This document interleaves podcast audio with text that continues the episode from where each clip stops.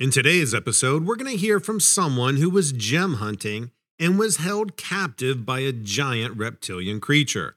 Then we're off to Michigan, where a researcher encounters a very large wolf species. Then down to the Everglades when a couple sees something very out of the ordinary. But before we get into the stories, check out dreadsarmy.com for the latest in strange and weird news.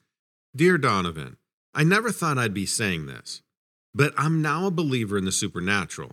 I was always a skeptic, but I recently saw something that definitely wasn't far from the natural world. I'm a rock hound. I dig for crystals like amethyst and smoky quartz in my free time. I've made a few really cool finds, like a 15 inch long green beryl piece that I sold for $200, and a few small clusters of ruby, which I've kept for my collection. I live near the White Mountains of New Hampshire, and I'd been working on the mountainside littered with feldspar that seemed promising. A storm had uprooted some trees in the area, and I found signs of quartz when I dug into one of the pits left behind the root ball. If you see quartz mixing with feldspar anywhere, it's a pretty good indicator that there might be amethyst close by. And when a tree uproots, you've got a lot of the hard work done already, not as much to dig. I had dug a pretty good sized pit over the course of three weeks, just on my days off, and now it was between six and seven feet deep, with the sides shored up. Once it got to be near the five foot mark, I'd brought a small stepladder with me to leave at the site. Using the stepladder at the bottom of the hole, combined with my usual rope looped around a nearby tree, I could navigate in and out without any trouble. On this particular day, I was going at it, making real progress.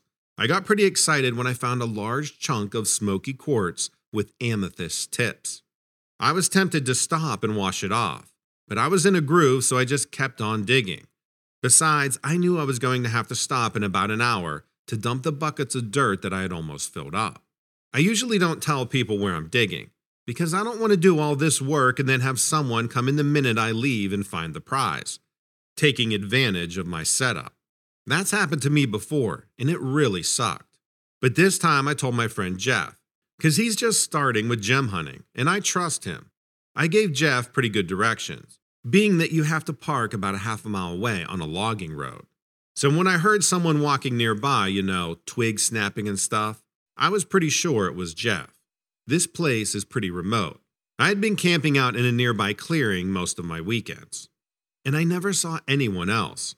I just kept working, knowing Jeff would see my backpack and the red flags on posts marking the pit, which I did as a precaution against someone or me stumbling in and breaking a leg. The footsteps came near, stopping pretty close by. So I quit digging and looked up, saying, Hey man, is that you? Fully expecting to see Jeff's face peering down at me. No response and nothing but sky. Then a hail of small rocks, like little pebbles, came sailing in. A few bounced off my shoulder and back. And they didn't hurt, but still, I was like, what the hell? Not funny, dude, I said, totally annoyed. I turned around and put one foot on the stepladder, intending to come up and educate him on what you don't do when someone's in the pit.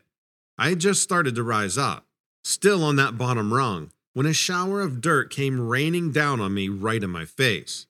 I yelled, What the hell? Because the dirt had gotten my eyes. Now I was really pissed. I bent my head, trying to shake the dirt off me, wiping my face and blinking my eyes, when the light changed above me. I squinted to look up. There was this thing looking down at me. It was as big as a man, but it wasn't human. The head looked like an iguana, except it had a flat face without a snout, just slits for a nose. Definitely reptile looking, green and scaly, and it was staring right at me. I swear it was as big as me, if not bigger. Even with my eyes streaming tears from all the crap in them, I could see shoulders and a neck. Like this thing was bent over, but standing on two feet, not lying on its belly. It had these huge gold eyes with black slits for pupils, kind of like a snake. I was so shocked I fell right on my butt, right at the bottom of the pit, whacking my shoulder on one of the buckets. Lying there, I felt absolutely terrified and trapped, like a bug under glass. This thing was looking at me like I was a meal. You can't imagine what that felt like to have nowhere to run. just stuck there in that hole. It moved away, disappearing, and I got my wits about me. I immediately got into a crouch and grabbed my shovel, holding it like a weapon. I didn't know what I was going to do, but the one thing I knew, I wasn't going without a fight. I waited, still trying to process what I'd seen. And a minute later, I hear this sound like something being dragged across the dirt close by. I was tempted to try to climb out of the pit really quick and make a run for it. But I'm ashamed to say I was too scared. I was just like that cliche you hear, paralyzed with fear. All of a sudden, the tips of the branches come into view, moving over the top of that hole. Pine boughs with half dead needles on them that the whatever it was must have dragged over. The branches started slowly blocking out the light. That thing seemed to be laying on the branches over the top of the pit, causing a little shower of dirt and debris to come falling in on me. It might sound weird, but when this happened, it gave me hope. I started thinking I might get out of this after all. My worst fear was getting buried alive. My second worst fear was getting eaten, right there on the spot. So, what it was doing now, yeah, it gave me some hope. I think it might have been covering me up to save me for later. I really don't know. So I just waited, getting pretty claustrophobic as the light was about 80% blocked out now. I just stayed quiet and listened. After a while, I thought I heard it leave, some twigs snapping in the forest nearby. I knew I wouldn't have any trouble pushing the limbs out of the way, and I still had my stepladder and rope. I wasn't trapped, but I was still afraid. What if it was out there? Could I defend myself with just a shovel? I hadn't seen its whole body, but it looked as big as me. I just decided to wait a few minutes longer. I just sat there replaying my favorite songs in my head, trying to calm myself down. Maybe five minutes later, I hear some movement nearby, and my stomach clenched up again, thinking I'd waited too long and now this thing was going to eat me after all.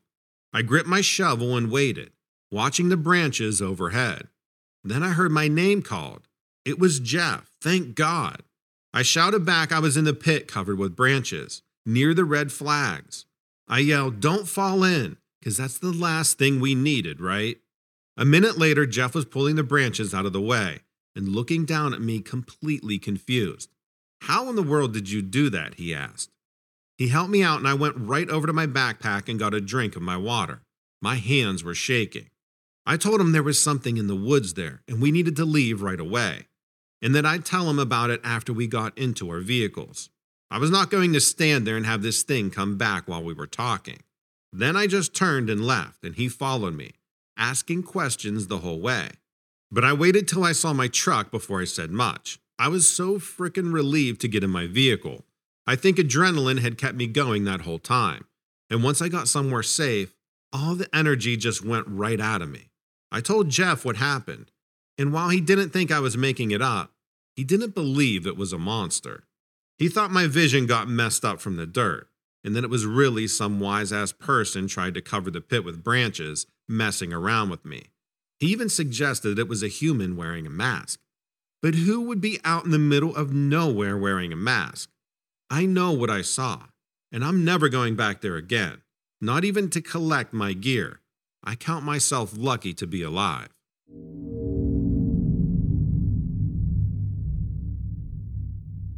In July of 2017, I was working in Wexford County, Michigan, as a biologist conducting a study of Michigan native wolf packs to get an accurate idea of their pack sizes and territories around the area.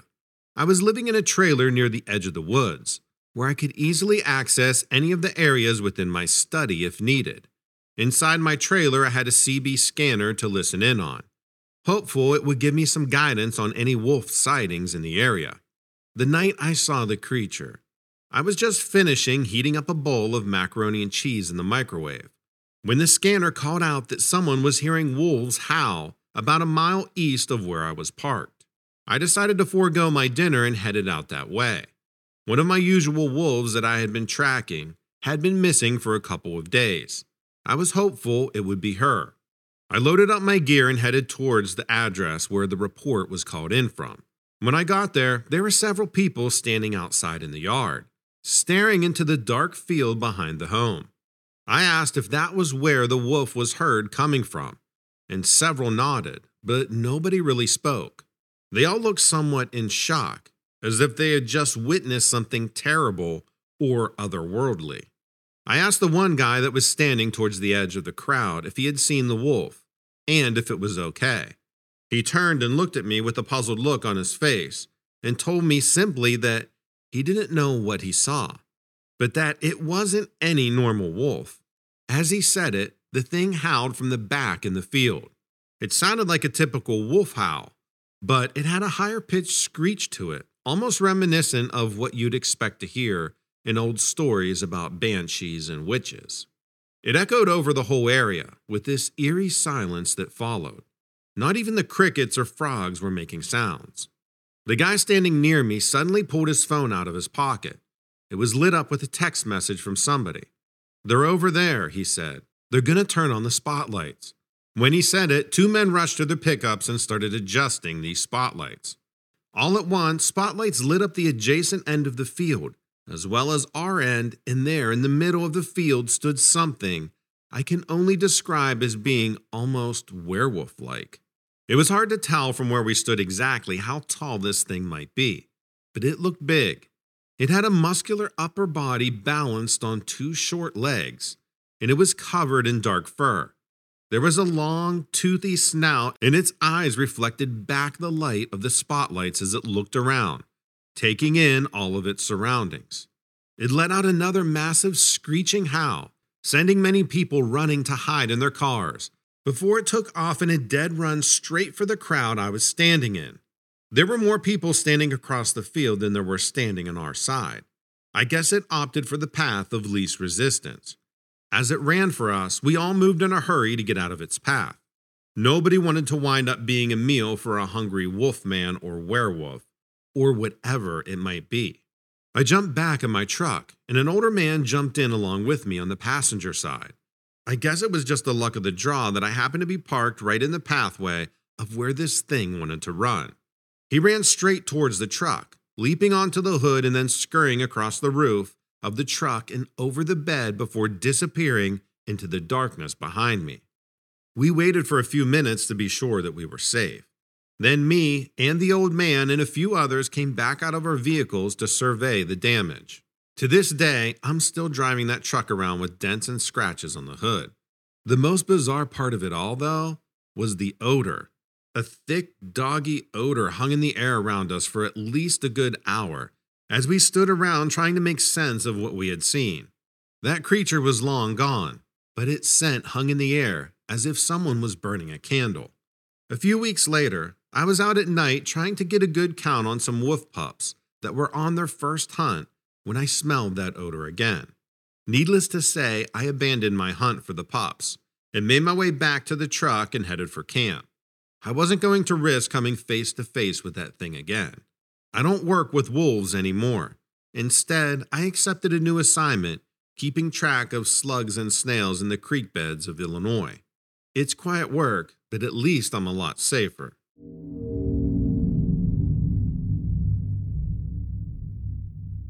Hi, Donovan. I recently found your channel and was immediately hooked because I have a similar story as to what you narrate on your channel. I've been waiting for a chance to tell this story, so here it is. This happened to my spouse and I, who was my fiance at the time, but we are now happily married and have four children. We still talk about what happened to us on that dark, desolate Florida highway. It's something we just won't ever forget, and there's no explanation other than something supernatural. I was always open to the possibility that we are not alone, but now I'm 100% convinced. We live in South Florida near the bustling city of Miami. My parents lived on Florida's west coast, near Naples, when this happened, and the only way to get there years ago was to take the two hour stretch of drive through the rural, desolate, and mostly dark highway through the Everglades called Alligator Alley. They call it that because of the number of alligators constantly getting out into the road and almost actually causing car accidents. This encounter happened many years ago, when it was a one lane highway each way, and there were no cell phones, no payphones, no towers, and the only light poles were miles apart. In fact, the only light at night was that of your car headlights. Trust me, it was not the place to break down. You'd wait for hours for another car to come by if you needed any help. We loved the drive because we both worked full time, and I was in college and my fiance was in medical school. Because of our hectic work and school schedules, we cherished the long drive ahead of us after work. We could talk and catch up and just listen to songs on the radio if we could manage to get a station. Most of the time, though, it was just static. On this night, we had gotten a late start to my parents, and it was already dark outside, but we didn't mind. We loved the drive. Well, I should say we loved it until about 30 minutes into the drive. Way, way out of the city, and now in the middle of nowhere, Everglades, I looked out of my window on the passenger side and saw a very strange set of lights. They were in the air in the middle of the marshy Everglades, above some mangroves about 30 feet away. Keep in mind, the only way to travel those swamps was by an airboat, as there are absolutely no roads other than the rickety one we were on. Surrounding the road is brackish, marshy swamp water filled with dangerous predators, hence the name Alligator Alley. So basically, it was a two lane desolate road surrounded by thousands upon thousands of acres of swampy Everglades on either side, and absolutely nothing else. The lights appeared up in the air outside my passenger window, seemingly out of nowhere, as if they just flipped on. It was a row of five lights in a perfect V shape that I saw first, and then I saw the rest. A massive dark shape just hovering. The car window's reflection made it hard to see, so I was dumb enough to roll down the window and got a perfect look at it. This huge craft literally just floating in the air. It had enough lights on itself to illuminate its silhouette. It was massive. It was a large, weird diamond shaped craft hovering in the night sky. I was immediately petrified and said to my fiance, What is that? I rolled my window back up so fast and I said, That's not a plane, and that's not a car, and that's not an airboat because it's up in the air and it's following us. Had it been an airboat, they'd have to twist and turn because of the tall mangroves. It was now going in the same direction we were going, in a perfectly straight line, and keeping up with our speed, mile per mile, parallel to us. I blurted out that maybe it was a reflection of the car's headlights on the road, which somehow bounced off the water and somehow illuminated the sky. I knew it sounded absolutely ridiculous, and I could tell my fiance was trying not to say, Are you serious? But I was absolutely desperate for it to be something anything other than what it was, and hoped just to explain it away. I'm horrified to say this next part, but my fiance was driving a Porsche 911 at the time and said, We're getting out of here, and then floored it. We topped 120 miles in just a few seconds, and it kept up. We knew it wasn't an airboat because they don't fly up in the air, and no plane or helicopter that does fly has lights like that. Airboats also don't go over 50 miles per hour. So, what was this thing? My fiance slowed back down, and it did too. Then we sped up, and it did too. At one point, we braked hard and came to a dead stop, and it did too, on a dime, in the air. We did this cat and mouse for a few more times, each with the same result. So we sat in the middle of the highway lanes, idling, waiting for a few minutes to see its next move, and it felt more like hours. And the scariest part of all, it slowly moved right above us, and we both got a crystal clear look at the craft. It was definitely an oddly shaped diamond, with a pointed V front, with a row of lights and a series of sets of lights under the belly of the craft. We didn't have cell phones back then, and my camera and bag were in the trunk. But what I would have given to get a photo of this. It was massive, rows of perfectly set lights lined from front and under the belly. It was dark in color, but since it was so pitch black outside, my best guess is that it was like a dark gunmetal gray, or dark gray or black, but it was almost graceful in the way it moved to hover above us. We now knew what we were seeing. This was a UFO.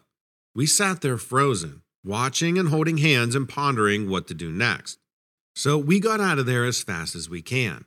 I think we hit close to 140 miles per hour. And it was right there, back on the passenger side, still gliding parallel over the marshy Everglades. I was absolutely hysterical at this point, having seen close encounters of the third kind as a kid, and nearing a panic attack, and at the same time twisting around to look out each window to see where it was. My fiance stayed cool, telling me to keep us posted on what it was doing. I could barely see I was so hysterical, but I tell you one thing at 100 miles per hour, I was silently praying to see a cop, some red and blue lights glowing behind us, and would have almost wished to get pulled over instead of this moment that we were in. But then, just like that, it turned and went away, seemingly back into the direction where it first appeared, back over the marsh and swamps and the mangroves further into the Everglades. We could see the lights getting further and further away. My fiance pulled over and parked. It was definitely leaving, and we watched it eventually disappear completely into the distance. We stayed by the side of the road for a few minutes until we both calmed down. Without saying a word, we started back down the road and drove the rest of the way to my parents, talking about what we encountered.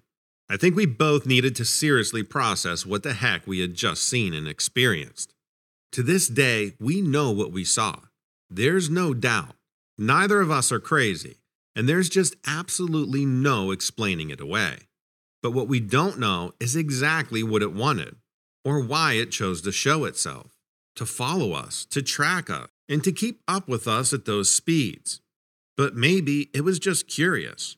Whatever this craft was, this UFO, it clearly was just checking things out, because it did choose to leave us alone in the end. We weren't beamed up and we never saw any creatures operating it. We just saw the outer shape of it. It played a game of cat and mouse in the pitch black of the rural Everglades of Florida. And maybe for whatever reason, it just wanted to know what we were, just as we tried to figure out what it was. Having said that, I would never recommend those speeds under any circumstances, and we now have cell phones and the road assistance and other means of safety. I'm also happy to report that the road is now an interstate with a lot more traffic better roads and more lanes, added lights and safety precautions. We even have plenty of police. You've probably even seen this road in popular TV shows like Dexter and CSI Miami, just without the UFOs. And in case anyone is wondering, and in case if anyone is wondering, we did take the drive a few more times to visit my parents, including when our children were born. But the trip was never the same after that. We only drove in the daytime, with all eyes watching the road, the sky, the Everglades, and all the alligators lying about. My parents eventually sold their condo in Naples and moved back to Miami. Thank goodness for that. Anyways, thanks for listening to our story. Stay safe and take care.